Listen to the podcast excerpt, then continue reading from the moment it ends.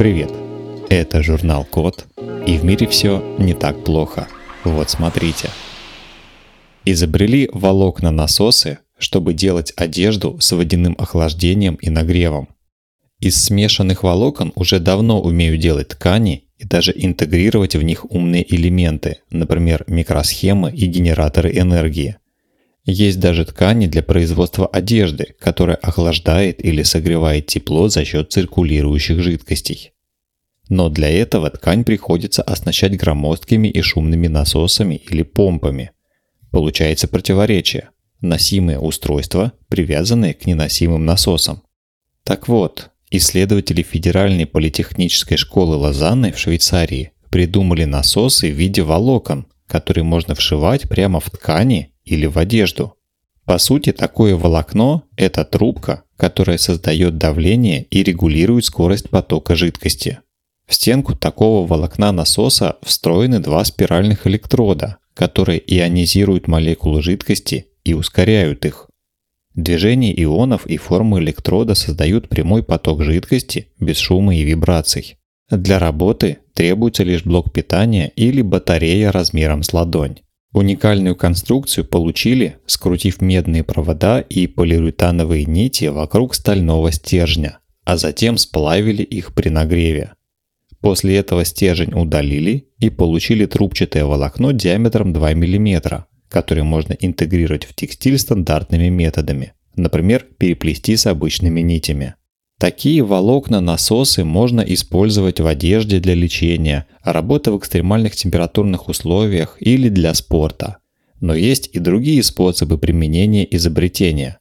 Например, можно их встроить в искусственные мышцы из тканей и так запитывать мягкие экзоскелеты, которые помогают людям двигаться или восстанавливаться после травм. А если добавить такие волокна в одежду для виртуальной реальности, получится имитировать ощущение температуры. Например, в перчатке с такими волокнами можно будет чувствовать тепло или холод виртуального объекта, с которым происходит контакт создали искусственные голосовые связки на чипе, которые преобразуют шепот и беззвучную речь в произношение с нормальной громкостью. Из-за перенапряжения или болезни можно потерять голос. Например, если долго говорить, петь или кричать, голос можно сорвать, а из-за простуды он может осипнуть. В более серьезных случаях голос может измениться в результате хирургической операции или инсульта. Когда человеку трудно или больно говорить, ему сложнее общаться с другими или даже выполнять свою работу. Чтобы решить эту проблему, исследователи из Китая сделали голосовые связки на чипе, которые преобразуют шепот и беззвучную речь в произношение с нормальной громкостью. Для этого к горлу крепят пластинчатое устройство площадью 1 квадратный сантиметр и толщиной примерно с пищевую пленку. Для крепления подходит даже простой клей. Крошечные провода чипа соединяются с микроконтроллером, который питается от аккумулятора размером с монету. Устройство улавливает движение мышц и вибрации от артикуляции на поверхности кожи. После этого оно распознает элементы речи и сразу воспроизводит их в виде голоса с помощью искусственного интеллекта. Устройства еще будут дорабатывать, чтобы сделать вокализацию речи человека более выразительной. Но уже очевидно, что это простое и эффективное решение проблемы потери голоса. Изобрели устройство, которое может генерировать энергию с помощью сахара в крови и лечить диабет первого типа. Проблема.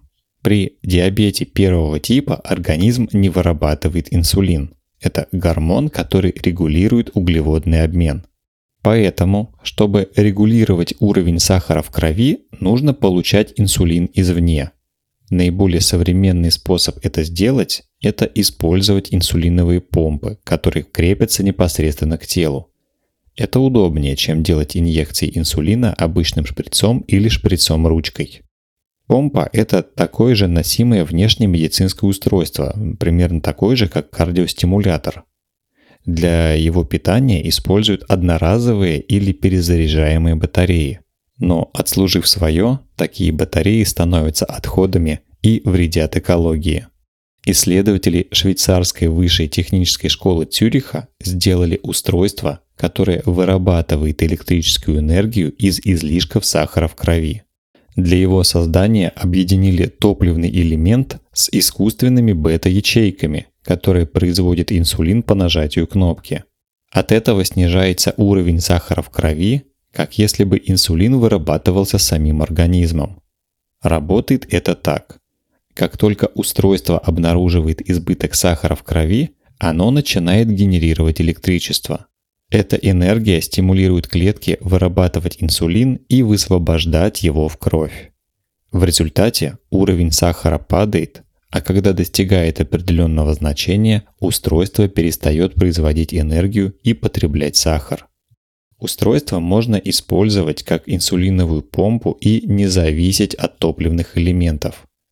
Но получаемой энергии достаточно не только для стимуляции клеток, но и для питания внешних устройств, например, смартфона.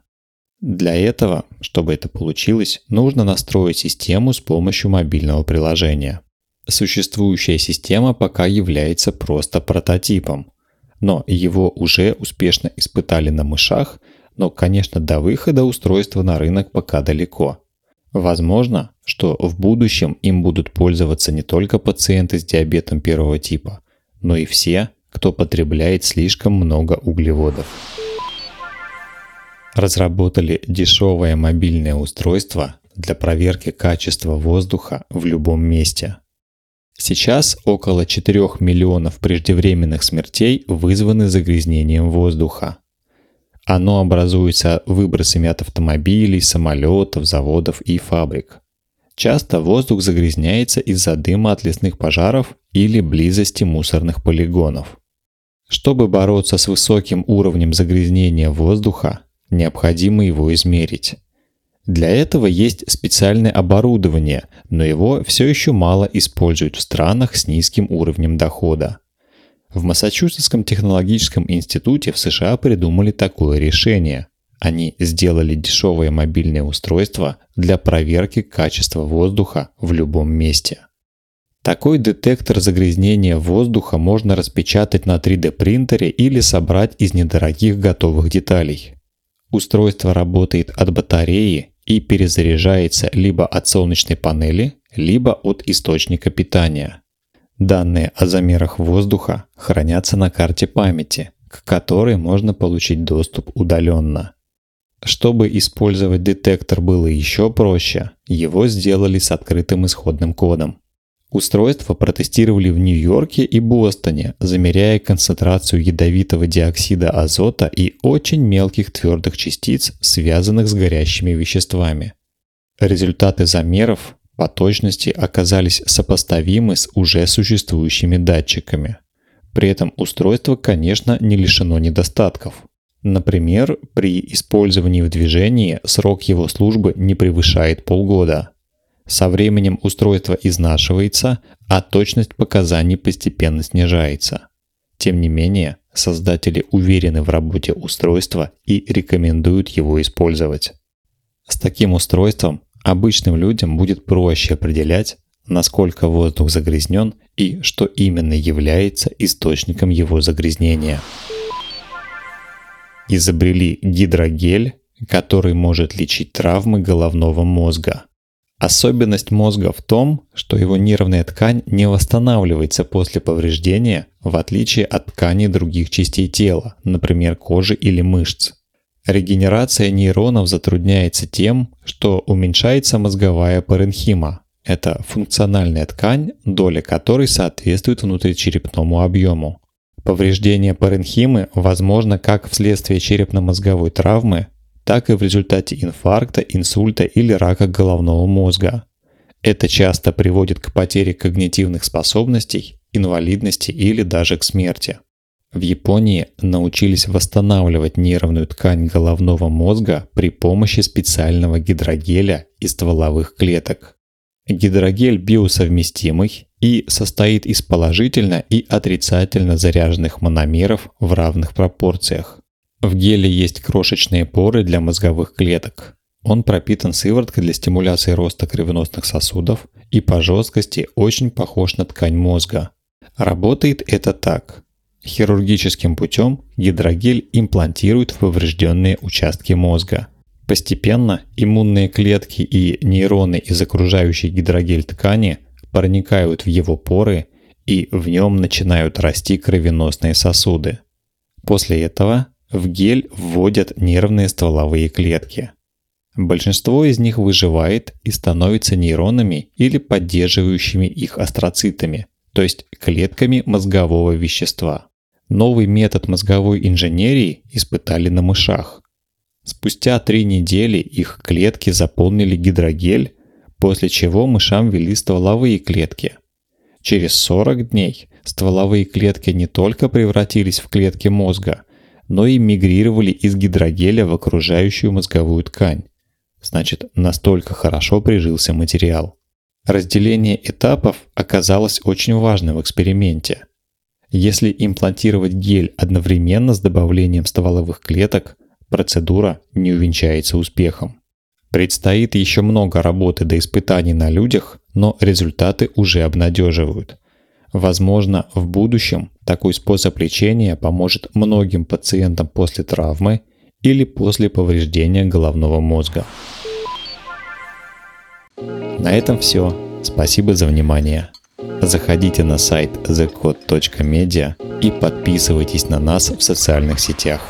С вами был Михаил Полянин.